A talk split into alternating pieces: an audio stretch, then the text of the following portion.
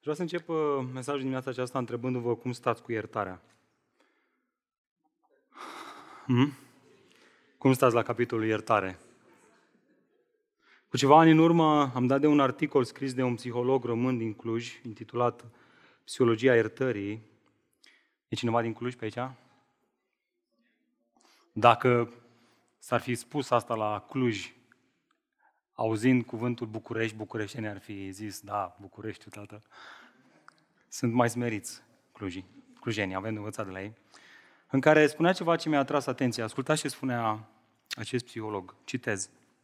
Oamenii par avea o înclinație născută să răspundă răului cu rău. Hm? Ați văzut asta?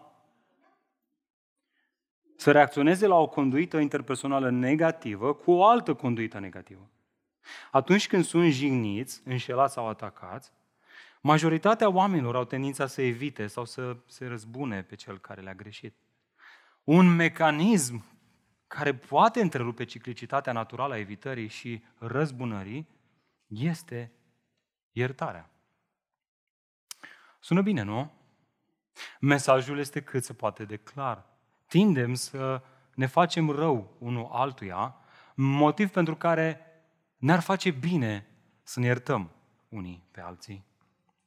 Cu toate astea, nu așa, când relațiile care cândva se prezentau de nezdruncinat, intră într-o zonă din asta mai urâtă, cu gropi, cu păcate, cu mizerie, cu lucruri care ne împroașcă din nou și din nou. Și ierți și iar revine. Și ierți și iarăși îți face aceeași greșeală. Și treci peste și continuă să facă același lucru față de tine. Acele relații care păreau să fie de nezdruncinat se zdruncină, se sfărâmă, se rup, se destramă, se desfac. Cineva care spunea că voi fi lângă tine, la bine și la rău, care acum spune, nu mai pot să fac asta. De ce? Simplu.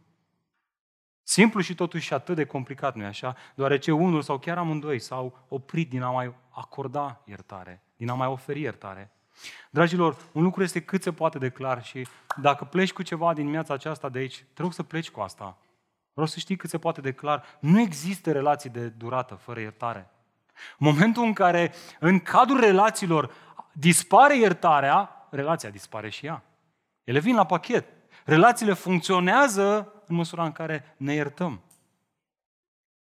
Și vedeți, duminica trecută am vorbit despre faptul că suntem chemați să aparținem unii altora. Și a fost drăguț să vedem că suntem modulare unii altora, că funcționăm ca un trup, că dacă suferă unul, suferă tot trupul. Frumos, nu? Apoi, duminica trecută am văzut că suntem chemați să ne iubim unii pe alții.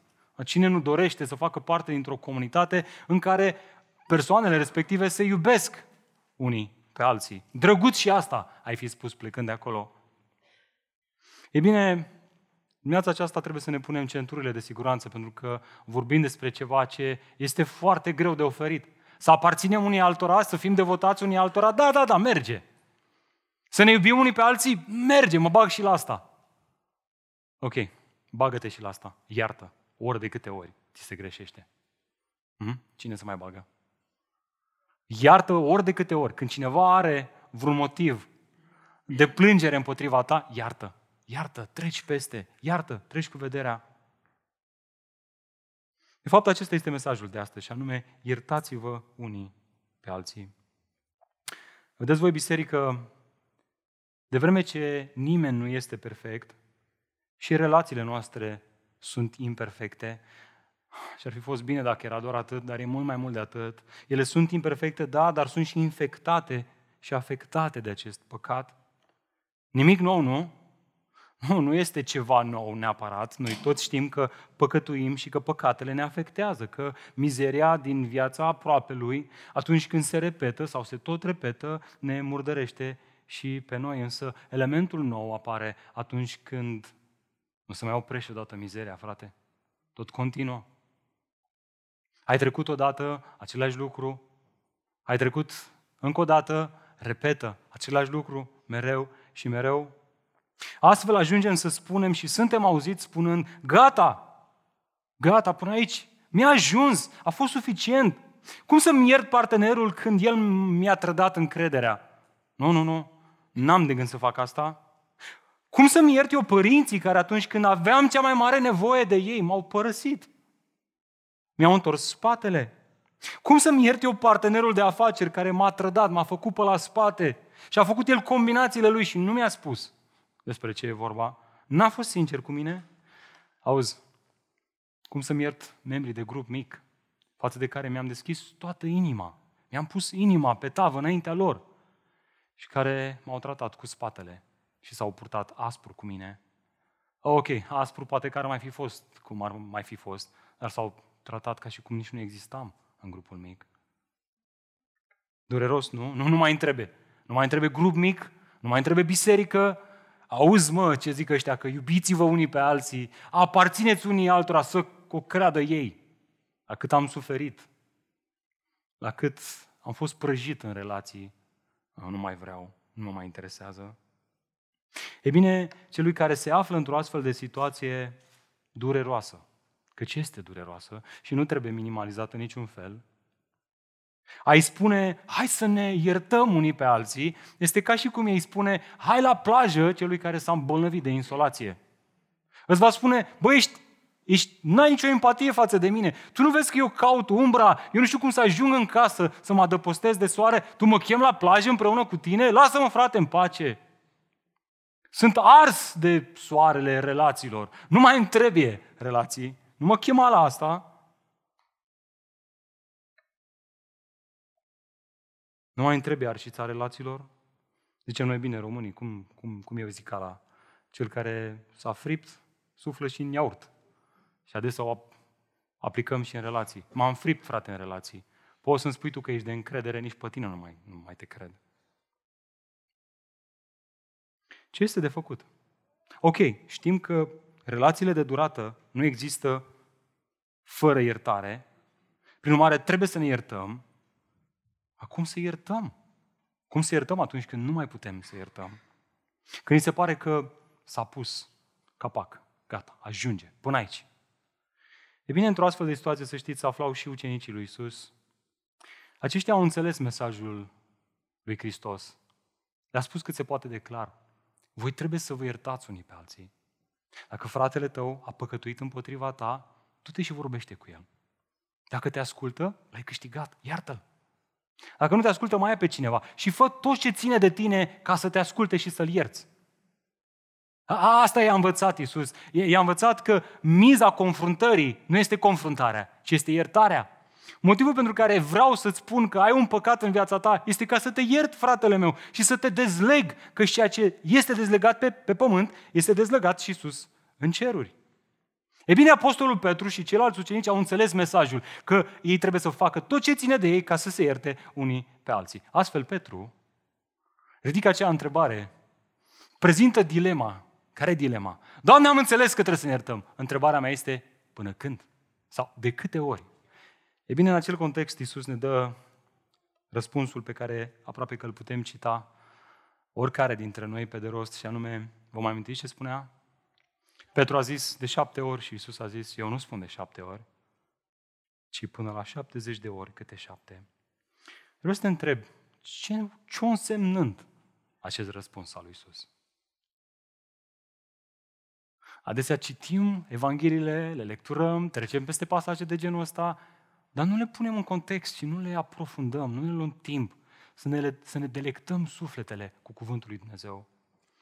E bine, chiar dacă n-ai avut ocazia până acum să studiezi pasajul ăsta într-un mod serios, avem ocazia să o facem astăzi împreună. Ce har, nu? Ce poate fi mai frumos decât să deschidem Cuvântul lui Dumnezeu și să studiem chiar cuvintele lui Dumnezeu, rostite prin Fiul Său, Isus Hristos. Astea sunt cuvintele sale. Știți ce însemnau aceste cuvinte? Iată ideea centrală și sper că în dimineața aceasta, cu ajutorul Duhului Dumnezeu, având cuvântul în față, să demonstrez că asta este ceea ce au însemnat aceste cuvinte. Dacă ții notițe, notează-ți. Iată ideea centrală. Iată ce au însemnat aceste cuvinte. Ascultă, biserică, să nu ne înșelăm aici. Cine pretinde că este iertat de Dumnezeu, dar nu iartă din inimă, și auzi, fără limită, păcatele confraților săi, prin asta nu face altceva decât să demonstreze că încă n-a înțeles gravitatea propriilor sale păcate. Cu alte cuvinte, el crede că problema lui este relația frântă cu cel din jur, când de fapt adevărata lui problemă este relația sa frântă cu Dumnezeu, Tatăl din ceruri. Asta este. Asta este ceea ce vrea să spună Isus. Crezi că ai o problemă, că fratele tău a păcătuit împotriva ta și nu-l poți ierta? Hai să spun care este adevărata ta problemă. Adevărata ta problemă nu este că nu-l poți ierta pe, pe aproapele tău. Ăsta e doar un simptom. Problema de bază este că nu ai înțeles cât de vinovat ești înaintea lui Dumnezeu. Și n-ai gustat încă iertarea aia lui Dumnezeu care să te fi copleșit într-un mod real. E bine, hai să vedem dacă stă în picioare afirmația asta sau nu. Vreți? Știu că fiecare dintre noi avem tot felul de gânduri acum. Bă, ăla, oare trebuie să-l iert? Bă, ăla, când, când mă gândesc la numele lui, mă, mă, mi se... Hai de mine, tata, tata, mama, fratele, sora, prietenul și așa mai departe. Hai să citim cuvântul Domnului. Aici ne găsim răspunsurile. Dimineața aceasta suntem în Matei 18 și citim de la versetul 21 până la finalul capitolului. Când ați ajuns acolo, ziceți un amin. Ok? Mai așteptăm un pic. Matei 18, în cazul în care nu știai, în fiecare duminică dimineață deschidem Scriptura și lăsăm ca adevărurile să vină de aici din Scriptura. Așa că te încurajez, deschide Scriptura, fie ea și pe telefonul mobil. Mergi. Se ok, se, se acceptă. Important e să închizi datele mobile, și să deschizi Scriptura cu gândul ăsta, cu rugăciunea asta, Doamne, vorbește că ești robul tău, ascultă. Doamne, vorbește Ce vrei să vorbești? Ce vrei să vorbești? Doamne, n-am nevoie de perna lui Adi. Vreau să fiu alert, vreau să văd ceea ce Duhul tău vrea să-mi vorbească. Ascultați cuvântul Domnului. Atunci Petru s-a apropiat și l-a întrebat, Doamne, dar de câte ori să-l iert pe fratele meu când va păcătui față de mine? Până la șapte ori? Iisus i-a spus, eu nu zic să-l ierți până la șapte ori, ci până la șaptezeci de ori câte șapte. De aceea, împărăția cerurilor se aseamănă cu un împărat care a vrut să-și încheie socotelele cu sclavii săi. Când a început să facă socotelele, a fost adus la el unul care îi datora 10.000 de talanți. Dar fiindcă nu avea cu ce să plătească, stăpânul a poruncit să fie vândut el, soția lui, copiii lui și tot ce avea, pentru a fi plătită datoria. Atunci sclavul, aruncându-se la pământ, i s-a închinat și a spus, mai ai răbdare cu mine și îți voi plăti tot. Stăpânului acelui sclav i s-a făcut milă de el, așa că l-a lăsat și i-a iertat datoria. După ce a ieșit, sclavul acela l-a găsit pe unul dintre confrații lui care îi datora 100 de denari. El a înfășcat și în timp ce el strângea de gât, i-a zis, plătește-mi ce-mi datorez. Atunci confratele său, aruncându-se la pământ, l-a rugat și a zis, mai ai răbdare cu mine și îți voi plăti. Dar el n-a vrut. Și s-a dus și l-a aruncat în închisoare până când avea să plătească datoria. Când confrații lui au văzut cele întâmplate, s-au întristat foarte tare. Ei s-au dus și i-au povestit stăpânului lor tot ce se întâmplase.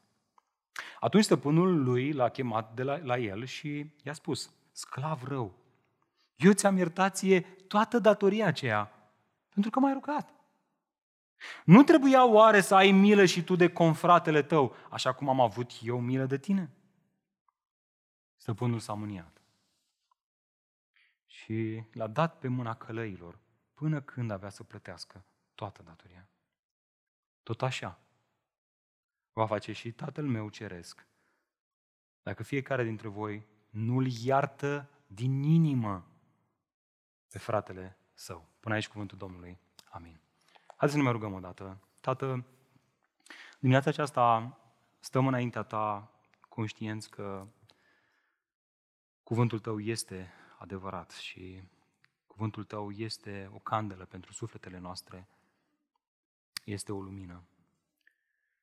Tată, mărturisim în dimineața aceasta că adesea lumea aceasta ne presează să deformăm iertarea, să credem că a ignora pe cineva care ne-a greșit înseamnă că l-am iertat.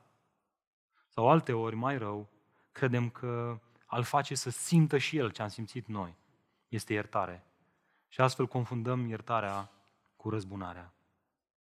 Însă, Doamne, ce har pentru noi, pentru fiecare dintre noi, să stăm astăzi cu Scripturile în mâini, adevărul Tău veșnic, revelat prin Domnul Isus Hristos, Fiul Tău, cuvintele sale, și să învățăm de la El ce este iertarea biblică. Adevărul este, Doamne, că noi nu putem să iertăm din toată inima și fără limită pe aproapele nostru care ne greșește în mod repetat. Asta este realitatea. Noi nu putem, Doamne, nu, nu, ni se pune frână. Pur și simplu, avem momente în care nu mai putem să continuăm, nu mai arătăm milă, nu mai vrem să arătăm milă, ni se, ni se încordează inima și nu mai vrem să oferim nimic. De aceea, Doamne, slabe așa cum suntem, stăm înaintea Ta și înaintea cuvântului Tău și te rog, Doamne, să ne înveți ce înseamnă cu adevărat iertarea și de ce este atât de importantă. În Iisus Hristos ne-am rugat toate acestea. Amin. E bine, dragilor, să știți că în acest pasaj sunt trei lucruri pe care Iisus vrea să le vedem și să le înțelegem cu privire la iertare, la iertarea asta unii față de alții. Mai întâi El vrea să înțelegem care este dilema cu iertarea, cât de mult. Să răspundem la întrebarea cât de mult. Cât de mult să iertăm, apoi el vrea să ne arate un exemplu al iertării și să înțelegem astfel cum să iertăm și nu în ultimul rând, El vrea să ne ofere și un test al iertării. Un test al iertării care ne va spune cine suntem noi. Care este identitatea noastră. Haideți să le luăm pe rând. Sunteți gata? Entuziasmați să studiem din nou cuvântul? Obosiți? Îngândurați? Să nu cumva să nu ajungeți în punctul în care să plecați de aici gândindu-vă că chiar trebuie să iertați. Ha? Băi, sper să nu trebuie. Ha?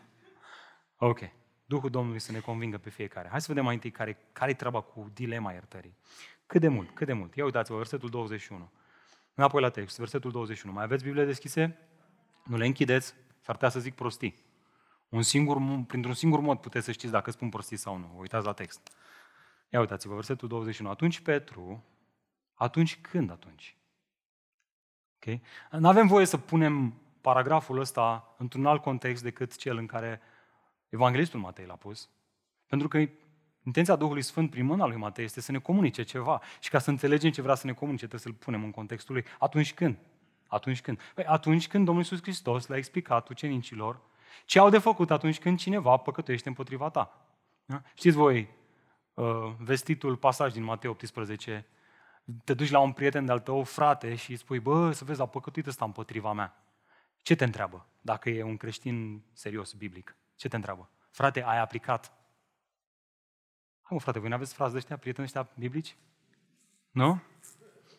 Ok, ce ar trebui să vă spun? Hai, o luăm așa, o luăm mai, facem un pas mai în spate. Ce ar trebui să vă spună? Frate, ai aplicat Matei 18. E, Matei 18 este pasajul dinaintea pasajului pe care îl studiem noi astăzi. Adică, urmărește pașii ăia du-te între tine și el. Te-a ascultat, l-ai câștigat, l-ai iertat, toate bune și frumoase. Nu ții, nu ții distanța de el. Nu ții distanța. Dacă l-ai iertat, ești ca frații. Mai ca frații. Ești mai ca frații ca înainte. Că acum v-ați bătut un pic și după bătaia aia e, e mai bine. Nu te ascultă și tot așa, faci pași până când scopul este să-l câștigi pe fratele tău, să-l ierți și să continuați împreună să-L, să aparțineți lui Hristos și să vă iubiți unii pe alții. Să confruntarea păcatelor celor din jur nu este un scop în sine, biserică. Ok? Noi nu confruntăm ca să arătăm cu degetul și să judecăm. Noi confruntăm pentru că vedem în asta o oportunitate să-i arătăm aproape lui nostru păcatul pe care l-a făcut și să-i dăm iertare, să-i acordăm iertarea, să dezlegăm. Și de ce nu? Să fie ocazie să-l întoarcem înapoi la Evanghelie. Să le spunem de unde ne vine nouă puterea de a ierta. De la Domnul nostru care ne-a iertat și pe noi. Petru a înțeles asta. A înțeles-o foarte bine. Atunci Petru a venit la el și l-a întrebat, Doamne, bun, am înțeles, dar, dar de câte ori să fac asta? Ok? De câte ori să aplic Matei 18? De câte ori să-l iert pe fratele meu când va păcătui față de mine? Până la șapte ori e bine? E bine, acum trebuie să știm un detaliu de acolo, din vremurile lor, ca să înțelegem pasajul ăsta corect. Interesant este că între rabinii vremii exista un consens cu privire la această dilemă, cu privire la frecvența iertării. Ei spuneau că cineva care păcătuiește în mod repetat împotriva ta, să spunem că te minte, sau să spunem că țipă la tine. Ok?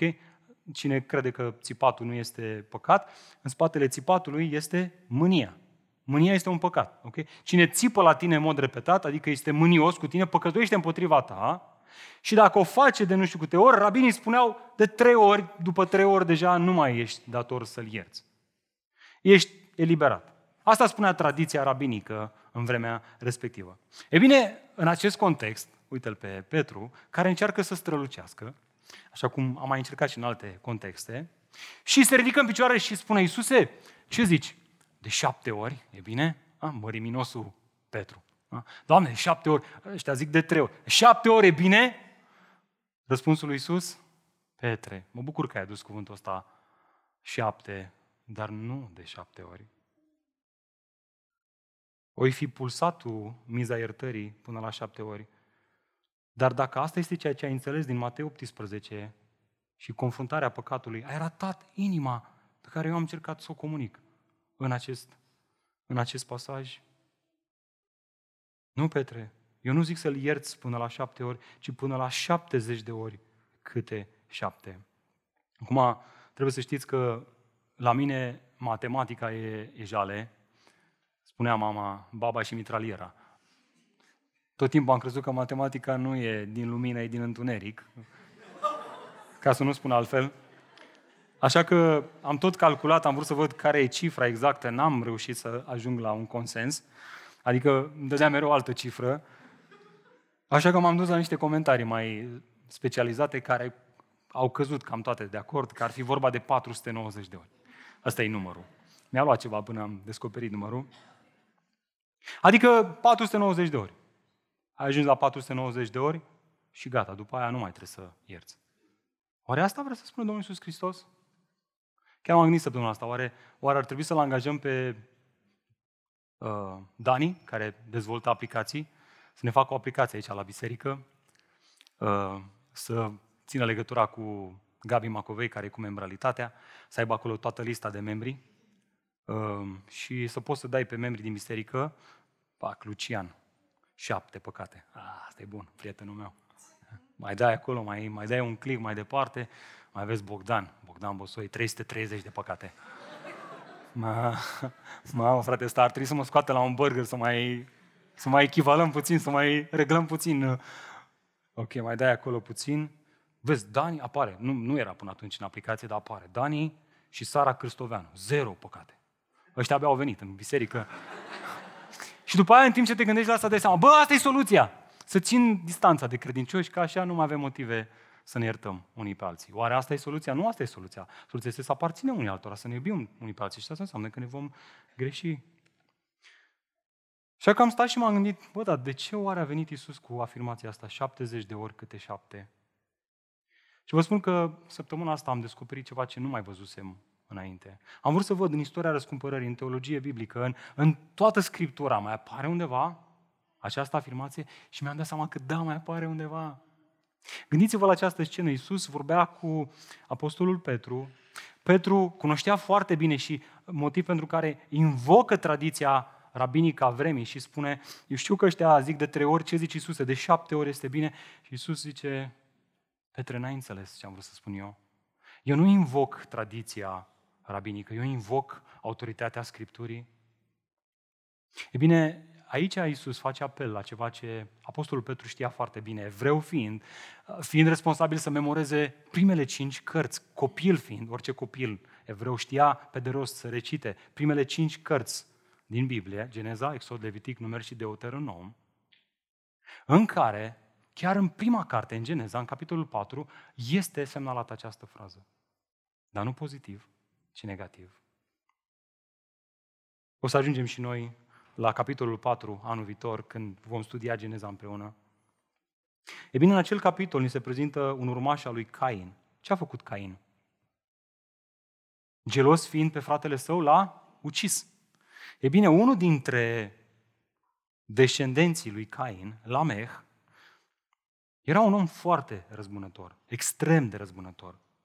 Iată ce spunea el nevestelor sale, ascultați. Ada și Țila, ascultați-mi glasul, Soția ale lui Lameh, luați aminte la cuvântarea mea, căci am ucis un om. Ascultați, pentru ce, pentru ce a ucis el un om? Pentru rana mea. Și un tânăr pentru vânătaia mea. Dacă de șapte ori va fi răzbunat Cain, așa a spus Dumnezeu, în dreptul lui, la mine lucrurile se îngroașă. La Meh, eu, va fi răzbunat de 70. Câte șapte? De 77 de ori. Observați? Altfel spus, Iisus îi spune lui Petru, este în original aceeași afirmație. Dacă vă uitați în Septuaginta, care este tranziterarea în greacă a textelor ebraice, este aceeași afirmație pe care o folosește Hristos aici. Altfel spus, Iisus îi spune lui Petru, așa cum unii sunt flămânzi după sânge și răzbunare, voi să fiți flămânzi după milă și iertare. Petre n-ai înțeles. Eu nu am venit să mă plasez în genealogia lui Cain și Lameh, ci eu sunt sămânța promisă lui Avram, promisă lui Adam că într-o zi va veni sămânța care va zdrobi capul șarpelui. Eu am venit să, eu nu am venit ca să judec, ci am venit să aduc milă și iertare celui care este zdrobit și flămând de iertare. Iată lecția pentru noi, biserică. Iertarea biblică, să știți, contrar lumii acesteia care adesea, așa cum am văzut la începutul mesajului, limitează iertarea la un simplu mecanism în care aplanăm animozitățile dintre noi. Nu, nu, nu. Iertarea biblică este mai mult de atâtea. Ea nu se limitează la o frecvență și nici la o cantitate anume, ci iartă din inimă fără să țină scorul. Dragilor, Iisus ne cheamă să privim neiertarea precum o clădire în flăcări. Fie ierți și scapi din ea, fie nu ierți și ești cuprins de flăcările ei și se dărâmă clădirea peste tine. Să privim neiertarea precum o boală rea, precum cancerul. Și chiar ca să ilustrez de asta m-a dus punga, în cazul în care vă întrebați. Sper să nu vă fi ținut în suspans prea mult. Adesea, când mergi la doctor și spune că ai cancer, afli că e ceva în interiorul tău care se poate extinde și te poate ucide. Nu? Și ce faci în momentul ăla? Când știi că ai cancer în trup, ce faci? Ce spui doctorului? Nu se poate opera? Putem scoate afară? Se po- da, se poate opera. Dar puteți să mă operați acum? Mai băiete, nu se poate, să facem niște analize. Trebuie să... Observați, când știi că ai cancer, vrei să te operezi nu peste o lună. Nu spui, băi, a, las, hai că poate mă învăț cu cancerul ăsta. Asta la acolo. Ia, să-l facem mai confort. Aia n-arată bine, să-l mutăm în partea asta, poate arată mai bine. Lasă-mă, uite, chiar îmi place cu cancerul, nu? Vrei să-l scoți cât mai repede. Dragilor, râdem, dar adesea așa facem cu neiertarea.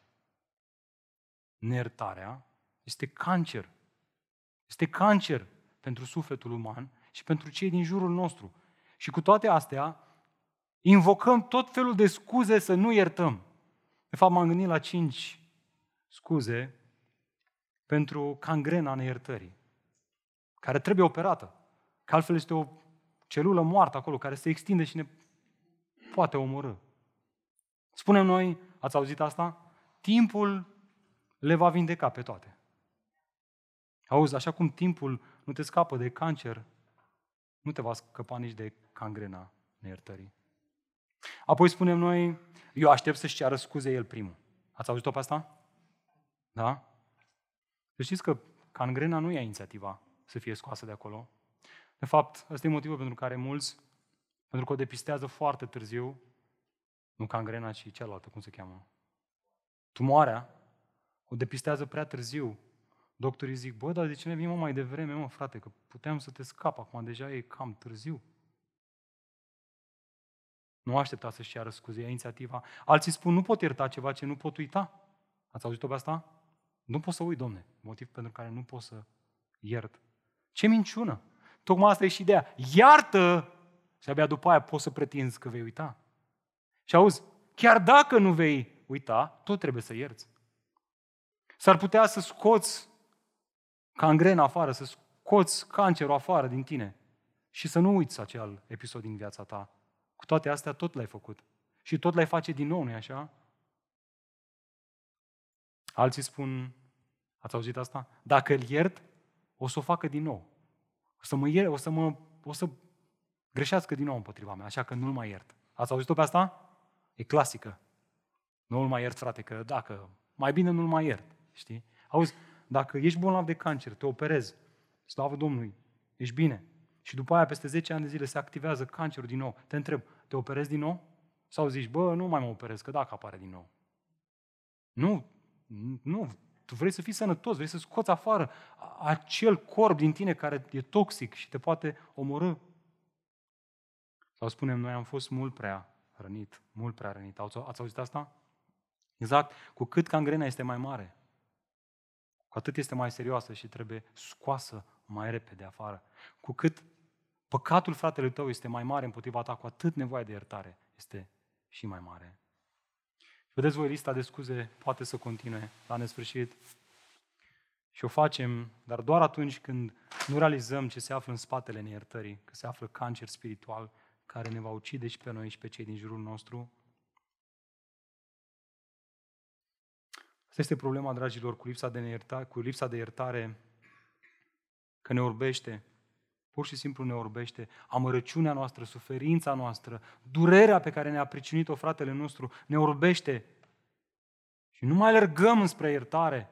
Nu mai vedem iertarea ca fiind prima opțiune, ci fie ignorarea, fie răzbunarea. Iisus știa că și ucenicii săi se află în același pericol uriaș, că nu înțeleg de ce este important să ierte fără limită și din toată inima. Ei bine, ca să-i ajute să iasă din acest blocaj, el continuă cu o parabolă. Asta e clasic în învățătura lui Hristos. Spune ceva și apoi oferă o parabolă. Parabola fiind elementul care ilustrează în mod practic ceea ce a spus mai devreme. Iată așadar al doilea lucru pe care Iisus vrea să-l vedem și anume exemplul iertării. Cum să iertăm? Dați-vă cu mine în versetul 23. Mai aveți Biblie deschise? Ok. Mă bucur.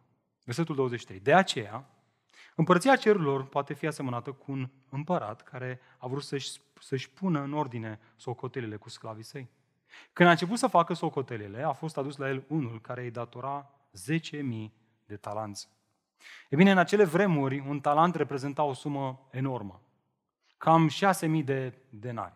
Și ca să ne facem o idee, uh, Imperiul Roman plătea un soldat al său, în medie, cu un denar pe zi. Da? Gândiți-vă la asta. Un talent, 6.000 de denari. Ok?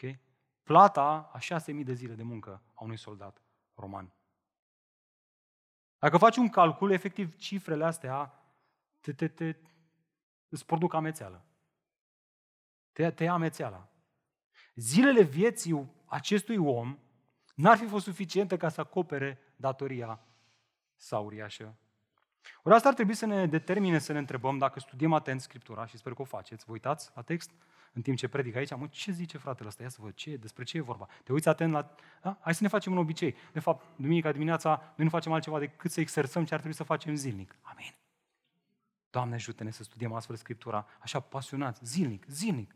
Ceea ce Dumnezeu mi-a descoperit din mine, să știi că îți poate descoperi și ție. Ok? Nu ești dependent de mâncarea din dimineața asta.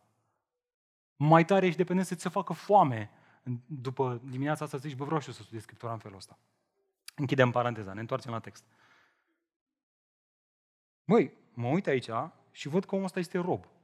Cum a ajuns robul ăsta, slujitorul ăsta, să acumuleze datoria asta așa de mare, nu? E bine, detaliile textului ne ajută. Dacă ne uităm atent, vom vedea în versetul următor că pedeapsa pentru vina lui, vina acestui rob, era să fie vândut pe piața de sclavi. Deci, detaliul acesta ne spune că el nu era un sclav oarecare. El nu avea ca și stăpân orice stăpân, ci el avea ca și stăpân pe împăratul. Ori asta era o practică comună în vremea respectivă.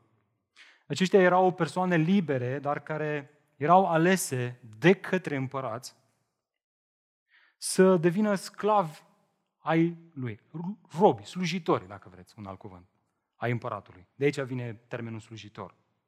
Lor li se încredințeau fonduri serioase de investiții, cel mai adesea pentru a fi investite în agricultură. Îi se dădea pământuri și resurse ca să lucreze pământurile împăratului. împăratului. Ei bine, tot ce făcuse omul acesta fusese doar să se împrumute de la împărat și să risipească, risipească în plăcerile sale. dar fără să producă ceva în schimb. Toate astea până în ziua în care a fost nevoit să dea socoteală pentru tot ce a primit din partea împăratului. El s-a bucurat o vreme de luxul pe care l-a primit, fondurile europene. Asta e acum zilele noastre. Doar că la un moment dat Uniunea Europeană vine și spune, ați văzut ce ai făcut cu banii. Cum ai folosit? Ia să văd. Nu poți să iei fonduri europene și să te duci în Grecia la mare. Nu? Trebuie să faci ceva, îți dă să muncești. Să... Cam, cam asta e ideea. Și aș vrea să nu ratez ocazia asta, să, să spun dimineața asta cu toată dragostea. Dragul meu, să știi că într-o zi Dumnezeu te va chema și pe tine la socoteală și vei da socoteală pentru tot ce ți-a dat El. Știu că te uiți în jur și ți se pare că alții au primit mai mult. Dar Dumnezeu nu te va judeca pentru ce au primit alții, sau nu te va judeca pe tine în comparație cu ce au primit alții, ci te va judeca pe tine cu ce ai primit tu. Așa că nu te mai victimiza, nu te mai plânge că tu n-ai, că nu știu ce, și uite-te la ce ai. Ai viață, ai timp, ai sănătate, ai finanțe, uh, ai o familie, ai copii. Dumnezeu te va judeca pentru modul în care te-ai ocupat de soția ta. Amin? Bărbați? Ai bisericii? Nu prea sunteți convinși. Treaba voastră. Eu nu știu de voi, dar acest om, vreau să știți că a dat-o de gard rău de tot. Și nu vreau să o știți de la mine, ci vreau să o vedeți aici în Scripturi. Uitați-mă, versetul 25. Iată consecința ale neviei sale, nepăsării sale față de ceea ce a luat de la împărat. El a crezut că poate să risipească până la nesfârșit, dar nu așa au stat lucrurile. Uitați versetul 25, dar, contrastul, dar, fiindcă nu avea cu ce să plătească, bineînțeles, o case tot, Stăpânul a poruncit să fie vândut el, soția lui, copilului și tot ce avea pentru a fi plătite datoriile. Nu că fiind vânduți ar fi putut să plătească datoriile. N-ar fi, dacă faci un calcul ce luai pe un sclav în zilele respective, era nimic. Asta e ideea, asta vrea să surprindă. Și dacă s-ar fi vândut toți din familie, tot n-ar fi putut să plătească datoria sa. Dar vreau să vă imaginați scena. Omul acesta și-a dat seama ce a făcut la momentul judecății. Astfel că se întreba, păi cum aș putea să mă duc acasă și să-mi privesc soția și copiii în ochi și să le spun, dragilor, vreau să știți că am pierdut toți banii. Credeați voi că sunt banii noștri? De fapt, să știți că erau banii împăratului. Credeați voi că tata e harnic și se descurcă? Vreau să știți că tata e un leneș, un puturos. Am luat banii de la împărat și n-am făcut nimic cu ei, în schimb. Doar am tocat și am trăit în lux. Dar nu pe banii noștri, nu pe munca noastră, ci pe munca altora. Așa că e momentul să anulăm toate planurile pe care le avem ca și familie. O să anulăm și concediul ăla de Crăciun. O, și trebuie să știți că vom elibera casa, vom lăsa totul în urmă, nu avem voie să ne atingem de nimic din casă, ieșim doar cu hainele de pe noi, predăm mașina aia luxoasă și apropo, de azi vom fi sclavi pe plantație. Toți, eu împreună cu voi. Gândiți-vă, cum ar fi putut el să îndure o astfel de rușine? Hm? Și a dat seama că e prea mult. Așa că iată-l ce face, versetul 26. Sclavul a căzut la pământ. I s-a închinat și a zis, mai ai răbdare cu mine și îți voi plăti tot. Stăpânului acelui sclav i s-a făcut milă de el, așa că l-a lăsat și a iertat toată datoria. Atenție mare, dragilor! Nu avem voie să ratăm asta în acest text. În acest moment, prin această parabolă, discuția dintre Isus și ucenici se schimbă. Se schimbă de la datorile pe care le acumulăm în relația cu oamenii din jurul nostru și nevoia de a plăti sau a ierta acele datorii, la datoria pe care noi oamenii o avem în relație cu Dumnezeu. Ghici cine este împăratul în pilda aceasta? Cine este împăratul în pilda aceasta, dragilor? Cine? Nu prea este sigur pe voi. Este împăratul din ceruri. Cu siguranță. Despre asta vorbește Isus aici. Dragilor, să știți că Isus sublinează aici situația dramatică și disperată în care se afla acest bărbat, și nu doar acest bărbat, ci situația dramatică în care se află fiecare bărbat și fiecare femeie în relația lor cu Dumnezeu, în absența iertării lui Dumnezeu manifestată prin întruparea moartea și sacrificiul Domnului Isus Hristos? A spus-o Pavel cât se poate declar, căci nu este nicio deosebire. Toți au păcătuit și toți sunt lipsiți de slava lui Dumnezeu. Cine știe care este plata pentru păcat? Moartea. Plătești cu tot. Cu viața ta. Atenție mare, mai rău decât o datorie pe care o ai la bancă, mai rău decât o datorie pe care o ai la cineva din familie, este datoria pe care o ai înaintea lui Dumnezeu.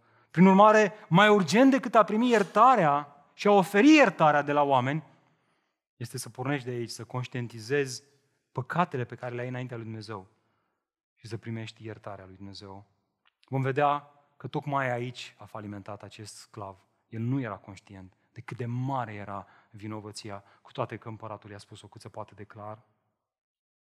Lecția pentru noi, iată lecția pentru noi.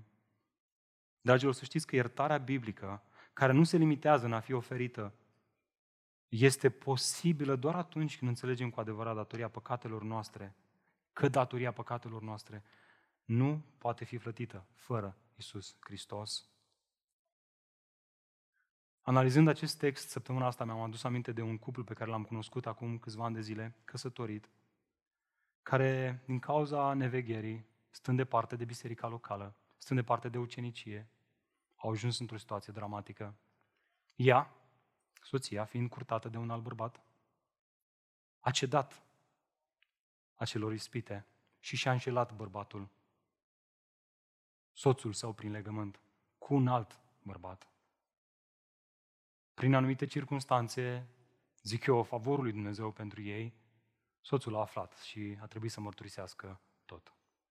În acel context am ajuns să stau eu de vorbă cu el, cu bărbatul înșelat. Și povesteam cu el și descria ce s-a întâmplat cu lux de amănunt.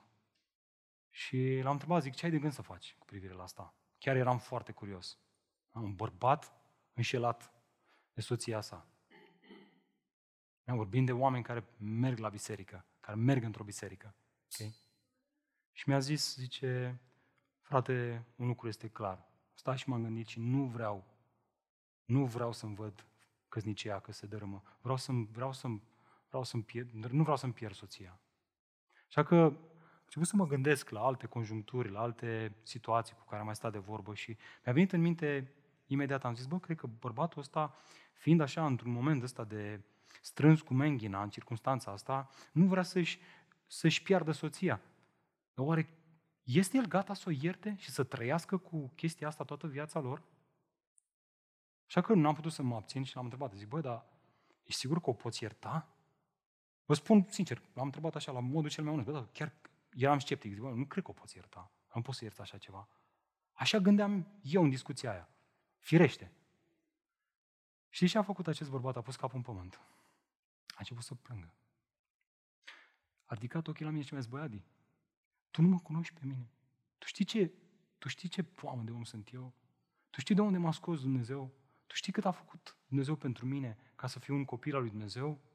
Dacă Dumnezeu m-a iertat pe mine astfel, cum aș putea să nu-mi iert eu soția? Un singur lucru îmi doresc, să-și vadă vina, să pocăiască. Sunt gata să o iert, să o primesc înapoi. Nu prin puterile mele, ci prin puterea lui Dumnezeu. Vă spun că am început și eu să plâng și mă gândeam, zic, bă, și eu sunt supărat pe Eliza că nu pune nu știu cum la baie hârtia igienică. și nu o iert pentru asta. Nu, nu, nu, nu m-a făcut să, să-l, să-l înalț în slăv pe acest om, ci m-a făcut să realizez cât de, putere, cât de puternic este Evanghelia lui Hristos. Când ea invadează viața omului, într-adevăr, ea poate să ne dea putere să facem lucruri pe care noi oamenii nu le putem face. Iată de ce atunci când uh, vorbim despre cum iartă creștinii, dragilor, Pavel putea să spună, așadar, ca niște aleși al lui Dumnezeu, nu că ați fi meritați, e o alegere suverană, Dumnezeu ne-a ales înainte de întemerea lumii, fără să fim, ce am făcut noi, mă, fraților, să ne fi ales Dumnezeu? Ce ai făcut tu? spune Și eram noi cu ochii mai albaștri, așa, și cu părul mai blond și, a, uite mă, asta îmi place la leg. Nu, El ne-a ales când eram noi încă păcătoși. Ca niște aleși al lui Dumnezeu, sfinți și iubiți de Dumnezeu. Îmbrăcați-vă și voi cu o inimă plină de îndurare. Dacă asta este într-adevăr identitatea voastră, zice Pavel aici, atunci îmbrăcați-vă și voi cu o inimă plină de îndurare, așa cum Dumnezeu v-a arătat îndurare vouă. Cu bunătate, așa cum Dumnezeu v-a arătat bunătate vouă, cu smerenie, așa cum Dumnezeu s-a smerit, Fiul lui Dumnezeu, Iisus Hristos, s-a dezbrăcat de sine, s-a golit și a venit între noi ca să ne caute în mizerie. Cu blândețe și cu răbdare. Îngăduiți-vă unul pe altul și acum ascultați, iertați-vă unul pe altul ori de câte ori vreunul dintre voi are vreo nemulțumire împotriva altuia. Așa cum va ierta Domnul. Repetă, Pavel, să nu cumva să ratăm. Așa cum va ierta Domnul. Așa cum va iertat El. Tot astfel să vă iertați și voi unii pe alții. Dragilor, atunci când nu iertăm, când nu ne iertăm unii pe alții, indiferent care sunt motivele pe care le invocăm, nu facem altceva decât să dovedim prin asta că nu trăim cu adevărat în iertarea lui Dumnezeu. Fie că suntem într-un moment de cădere în viața noastră în care zilnic, zilnic nu ne mai pocăim, apropo știați că pocăința trebuie să fie zilnică, și iertarea lui Dumnezeu curge zilnică prin Marele Preot care mijlocește zilnic pentru noi și pentru păcatele noastre. Când nu mai se întâmplă asta, automat ne este greu să ne iertăm unii pe alții când cineva ne greșește. În loc să răspundem duhovnicește, răspundem firește. Fie nu am înțeles niciodată ce a făcut Hristos pentru noi. Când spunem că iertăm, dar apoi păstrăm distanța de acea persoană, noi confundăm iertarea cu ignorarea. Când noi spunem că iertăm, dar ne dorim să sufere și el așa cum am suferit noi. Lasă-l mă că merită, lasă-l mă să sufere și după aia o să-l iert. Confundăm iertarea cu răzbunarea. Vreau să vă întreb, ce a făcut fiul risipitor ca să merite brațele deschise ale tatălui său? Apropo, cine este personajul principal în fiul risipitor? Cine? Cine este personajul principal în fiul risipitor? Nu. Tatăl din ceruri, care avea doi fii. Fiecare ilustrează ceva. Tatăl din ceruri este personajul principal. Ce a făcut fiul ca să merite brațele deschise ale tatălui? Risipise tot. Cu asta a contribuit el la brațele deschise ale tatălui său. Cine poate să înțeleagă dragostea asta tatălui din ceruri? Ce făcuse femeia samariteancă să merite să fie întâlnită și iertată de Isus? Ar fi spus unii despre ea că este o femeie ușoară, care schimbă bărbații precum alții șosetele. Așa ar fi jignit-o.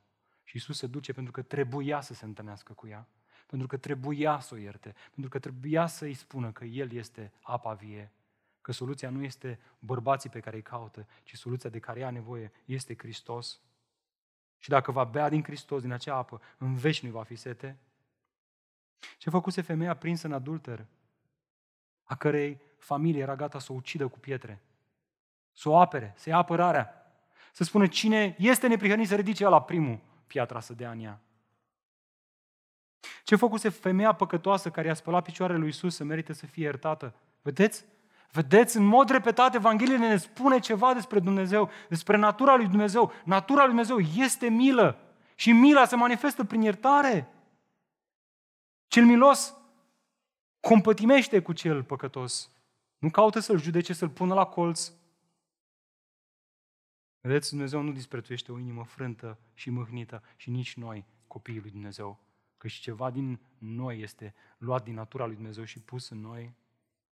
Când înțelegi asta și ai parte cu adevărat de mila și iertarea lui Dumnezeu, dragilor,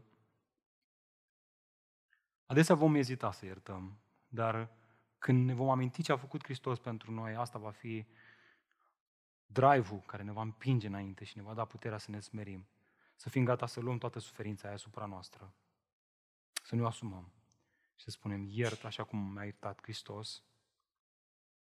Știți de ce? A spus-o Iisus Hristos, deoarece celui care îi se iartă mult, iubește mult. Ok? Celui care îi se iartă mult, iubește mult. Dacă înțelegi cât de mult ți s-a iertat ție, vei iubi mult. Dacă nu înțelegi cât de mult ți s-a iertat ție, nu vei iubi mult. Poate nu vei iubi deloc. Dragul meu, în dimineața aceasta nu am niciun gând să te condamn prin acest pasaj. Sunt doar cuvintele lui Isus care nu fac altceva decât să ne pună față în față cu cine suntem noi. La fel ca și duminica trecută, așa cum iubirea sau lipsa ei ne comunică ceva despre noi, la fel și iertarea și lipsa ei din viața noastră ne comunică ceva despre noi. Exact asta era problema robului din pilda noastră. Iisus vrea să ne arate că pretenția că Dumnezeu ne-a iertat păcatele, așa cum robul acesta a plecat de acolo și pretindea că împăratul l-a iertat de datoria sa, poate și trebuie să fie testată. Cu asta se încheie pasajul nostru, cu testul iertării. Testul iertării ne comunică cine suntem noi cu adevărat. Suntem noi sclavi buni și credincioși sau suntem noi sclavi răi care am, am risipit tot? Dați-vă cu mine versetul 28. După ce ești afară de la împărat, sclavul acela s-a întâlnit cu un confrate de-al său. Nimic la întâmplare aici, niciun detaliu nu este lăsat la întâmplare. Împăratul știe asta, aștepta să vadă ce se întâmple. S-a întâlnit cu un confrate de-al său care datora 100 de denari. Adică 100 de zile de muncă, ca și, ca și soldat roman. El l-a înșfăcat și în timp ce îl strângea de gât, i-a zis, plătește în ce-mi datorez. Atunci confratele s-au căzut la pământ și a zis, mai ai răbdare cu mine și îți voi plăti. Asta chiar se putea plăti datoria asta. Dar el n-a vrut. El n-a vrut și s-a dus și, și, și l-a aruncat în închisoare până va plăti tot ce este dator. S-a răzbunat. Vreau să subliniați în acest text, n-a vrut. Vedeți asta în text? Uitați-vă din nou. Dar el n-a vrut. Nu că n-ar fi putut, nu că nu s-a gândit la asta. Nu e ca și cum robul acesta mai trec, mai trec două zile, se întâlnește cu un confrate de-al său și ceva, mă zic că nu l-ai uh, uh, iertat pe Gheorghe. Deși împăratul te-a iertat. Ah, da, băi, puteam să-l iert. Am m-am gândit la asta. Da, mai cum să-l iert acum. Nu, el, el, el și-a dat seama că poate să-l ierte. Observați? Textul subliniază. Dar n-a vrut. N-a vrut să-l, să-l, să-l ierte. Pentru că Iisus vrea să ne arate un contrast aici, un contrast pe care adesea îl ratăm, să-l surprindem. Avem, dragilor, în fața noastră 100 de denari, cât îi se datora acestui rob, versus 60 de milioane de denari, atât cât datora el împăratului. Avem aici 100 de zile de muncă, atât cât îi se datora lui, versus, ascultați, 165 de mii de ani de muncă, atât cât datora el. Am lucrat la cifrele astea, să știți. Mi-a luat ceva. De ce acest contrast? Pentru a înțelege contrastul între iertarea lui Dumnezeu și iertarea pe care o oferim noi seminilor noștri. Puțin. Totul. Iertare pe care puțin nu vrem să o oferim. Oare de ce a vrut? De ce nu a vrut acest om să ofere iertarea? Ce vrea să ne învețe această pildă? Ascultă, cel care este conștient cu adevărat de gravitatea păcatelor sale, în relația sa cu Dumnezeu, va ierta pe semenii săi. În schimb, cel care nu este conștient cu adevărat, într-un mod real, spiritual, profund, de păcatele pe care le are el înaintea lui Dumnezeu, nu va ierta. Va ierta până într-un punct. Până când îi se pune lui frână. Și când îi se pune frână, nu mai iartă. De ce? Pentru că a pierdut din vedere iertarea primită de la Dumnezeu. Vreau să știți că detaliul acesta e deja în text aici și l-am lăsat în urmă în mod intenționat. Sunt curios câți l-au sesizat. Textul deja ne-a comunicat asta. Uitați-vă în versetul 26. Robul acesta, el nu conștientiza cât de mare era datoria. El credea că o poate plăti. Ia uitați-vă. Versetul 26. Sclavul a căzut la pământ, i s-a închinat, sclavul care avea 10.000 datorie, și a zis, ia uitați-vă ce a zis. Citiți voi cu voce tare. Ce a zis? Mai ai răbdare cu mine și observați mândria acestui rob. Deși datoria era imensă și falimentul iminent, el avea falsa impresie că cumva o va drege el. Așa cum a dres-o până acum, risipind totul, cumva va continua și o va drege în continuare. Da, este adevărat că a căzut la pământ și s-a închinat împăratului.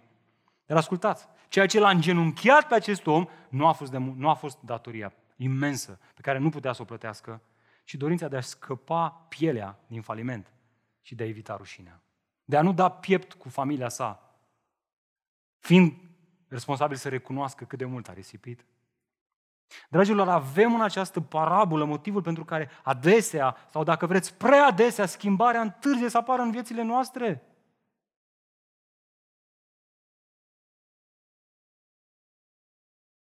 Știți care este? Nu conștientizăm care este vina noastră înaintea lui Dumnezeu.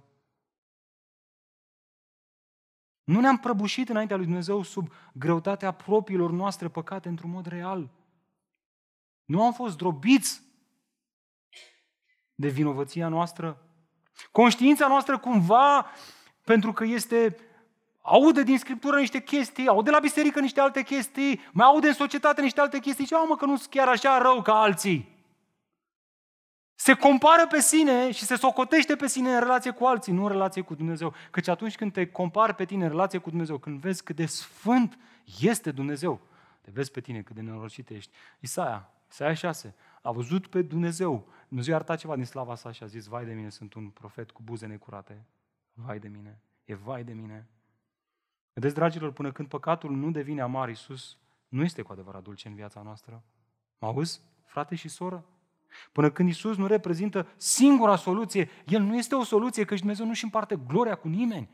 Este El regele regilor, este El împăratul inimilor noastre, este El comoara ascunsă din inimile noastre, da sau nu? Dacă e și nu e, atunci nu e deloc. Și vedeți, problema apare atunci când întâlnim persoane care pretind că au avut parte de asta, că au cunoscut Sfințenia lui Dumnezeu, că au înțeles că sunt vinovați, dar nu iartă, bă, frate. Nu sunt plini de milă. Îi vezi că sunt ranchinoși.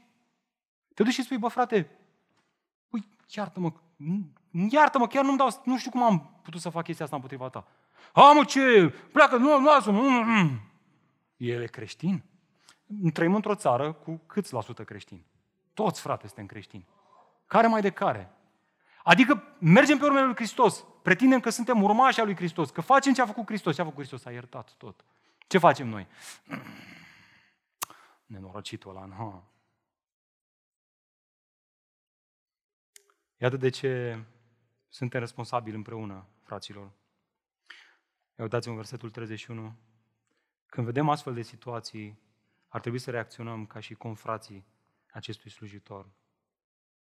Când confrații acestuia au văzut cele întâmplate, ce au făcut biserică? Ce au făcut biserică? S-au mâhnit foarte tare. Și s-au dus și au povestit stăpânului lor tot ce se întâmplase. Ei nu puteau să conceapă ce s-a întâmplat. O, o, o mâhnire dublată de acțiune. S-au dus și s-au rugat înaintea împăratului. Ei n-au rămas indiferenți, ci au căutat să verifice, să vorbească. Bă, chiar l-a iertat împăratul pe ăsta sau nu? Doamne, știți ce zice ăsta? Că l-a iertat. Dar el nu iartă, frate. Un pic n-ar ierta. Uite-l ce parolist e, ce legalist e, ce rău e, ce rău e. și uitați-vă ce zice Dumnezeu despre asta. Ce zice asta despre acest sclav și ce zice asta despre mine și tine, dacă suntem caracterizați de neiertare în viața noastră. Dragul meu, încă o dată, nu vreau să pun pe nimeni la colț, dar dacă ești caracterizat de neiertare în viața ta, cuvintele astea sunt pentru tine și sunt pentru tine ca să-ți dea har, să te prăbușească în dimineața aceasta și să alergi la Hristos conștient fiind de greutatea păcatelor tale. Ia uitați-vă, versetul 32. Atunci stăpânul lui l-a chemat la el și i-a zis, sclav rău, eu ți-am iertat ție toată datoria pentru că m-ai rugat. Nu trebuia oare să ai milă de confratele tău așa cum am avut și eu milă de tine? Stăpânul s-a mâniat, s-a mâniat. Dumnezeu din cer să va mânia pe tine și pe mine. Dacă nu pășim în iertarea lui Dumnezeu și în mila sa, dacă nu manifestăm, dacă nu radiem această acest atribut al milei lui Dumnezeu în jurul nostru, a mâniat și s-a mâniat și l-a dat pe mâna celor care torturau până va plăti tot ce este dator. El nu era cu păcatele iertate. El nu era cu păcatele iertate. Și ascultați concluzia acestei parabole. Tot așa va face și Tatăl meu ceresc dacă fiecare dintre voi nu-l iartă din inimă pe fratele său. Dragilor, testul iertării confratelui este un test serios în viața noastră. Dacă spunem că suntem din Dumnezeu, că suntem din lumină, că am avut parte de mila lui Dumnezeu și iertarea sa, dar nu ne iertăm unii pe alții, este o problemă foarte mare. Și asta nu face altceva decât să dezvălui cine suntem noi de fapt și de drept. Noi încă n-am cunoscut cât de, cât de răi suntem. Da, frate, dar n-ai zis nimic de situații mai complicate, când cineva... Nu, n-am zis nimic. Și nici Isus n-a zis nimic aici. Și totuși s-a zis totul. Când ești conștient de cât de mult ți s-a iertat ție, ierți. Ierți. Ierți fără limită și din toată inima. Vă mai amintiți ce ne învăța Iisus să ne rugăm și ne iartă nouă greșelile noastre, precum și noi? Adică, în rugăciunea asta, Tatăl în cerul presupune că vom ierta. Și motivul în care ne învață să ne rugăm cu această presupunere în minte. Pentru că știu că voi deja vă iertați unii pe alții, așa cum vă iartă Tatăl, puteți să faceți rugăciunea asta. Ce ar fi dacă ne-ar, ne-ar ierta Dumnezeu pe noi, așa cum ne iertăm noi unii pe alții? Mai îndrăznește cineva să viseze că într-o zi va ajunge în veșnicie? Nu. Dragilor, așa cum foto, un fotograf se ocupă de poze, un videograf de filme, un constructor de case și un bucătar de mâncare, tot astfel și creștinii se ocupă să iubească, să arate mile și să ierte. Asta radiem în jur. Radiem ceva din cine este Dumnezeu. Asta este natura lor nouă. Iată de ce Iacov putea să spună aceste cuvinte aspre pentru unii. Judecata va fi fără milă față de cel ce n-a arătat milă. Căci mila triumfă asupra judecății. Dacă este ceva ce ar trebui să-ți dea curaj, că în ziua aceea, când vei sta înaintea Marelui Împărat, care va evalua viața ta, că vei triumfa în fața judecății, este mila lui Dumnezeu manifestată în Domnul Isus Hristos, care a luat asupra sa, asupra sa toată vinovăția noastră. Credința noastră în El ne va scăpa de judecata lui Dumnezeu. E bine, același lucru trebuie să-l facem și noi în relațiile dintre noi. Așa că, dragul meu, aș vrea să spun asta. Dacă în dimineața aceasta ești zdrobit de faptul că nu poți să ierți, ești blocat, nu poți să ierți. Dimineața aceasta nu te chem să, să te chinui mai tare săptămâna asta să ierți. Asta e vestea bună. Nu spun să-ți dai vreo două palme, să te trezești din realitatea asta și să pui în mișcare mecanismul iertării, și nu vei putea. Nu, în dimineața asta te chem să îngenunchezi la crucea lui Hristos, care te iartă când a fost ultima dată când te-ai prăbușit înaintea lui Dumnezeu și ai spus, Doamne, ce sfânt ești Tu și cât de păcătos sunt eu și totuși Tu mă primești așa cum sunt, mă ierți. Tu ai milă de mine, un duh zdrobit. Când ai făcut ultima dată asta? Când, în baza a cine este Dumnezeu, ai avut curajul să te apropii cu păcatele tale de El, de Dumnezeu și să le spui pe nume, să le mărturisești, să le declari, știind că Dumnezeu te acceptă așa, un nenorocit cum ești, cum sunt, cum suntem, păcătoși cum suntem. De fapt, profetul Mica se putea ruga, cine este Dumnezeu ca tine, care ridică pedeapsa pentru nelegiuire și trece cu vederea fără de legea rămășiței moștenirii lui? Nu, nu. Tu nu rămâi mânios pe vecie, slavă Domnului. Amin, biserică? Că El nu rămâne mânios pe vecie și își găsește plăcerea în îndurare, o îndurare manifestată la crucea lui Hristos din plin. Tu vei avea iarăși milă de noi și vei zdrobi sub tălpi nelegiuirile noastre, vei arunca în adâncurile mării toate păcatele noastre. Amin? Când a fost ultima dată când ne-a rugat la cruce în felul ăsta? Hm? Hai să o facem chiar în dimineața aceasta, căci, dragul meu, vreau să știi, adevărata ta problemă nu este că nu poți să ierți, e doar un simptom. Adevărata ta problemă este că N-ai avut curaj să mergi la Tatăl din ceruri cu păcatele tale. Ai fost abuzat în copilărie și te simți murdar? La cruce, abuzul ăla își găsește finalul. Își găsește vindecarea. Își găsește iertarea. Ai ucis, cum ne spunea Marius, într-un fel sau altul, prin limba ta, la fel ca și Pavel, la cruce își găsește finalul păcatul tău. Mă auzi? Mai crezi asta? Mai alergi tu zilnic la Hristos, frând de propriul păcat? Ești mândru și arogant, ca acest rob care crede că cumva o drege el și a, cumva o să, o să plătească el datoria. Dragul meu, niciunul dintre noi nu putem să ne plătim păcatele, dar putem să credem în Cel care a plătit păcatele în locul nostru. Amin? Așa că haideți să ne ridicăm și să facem această rugăciune. Doamne, iartă-mă, iartă-mă, iartă-mă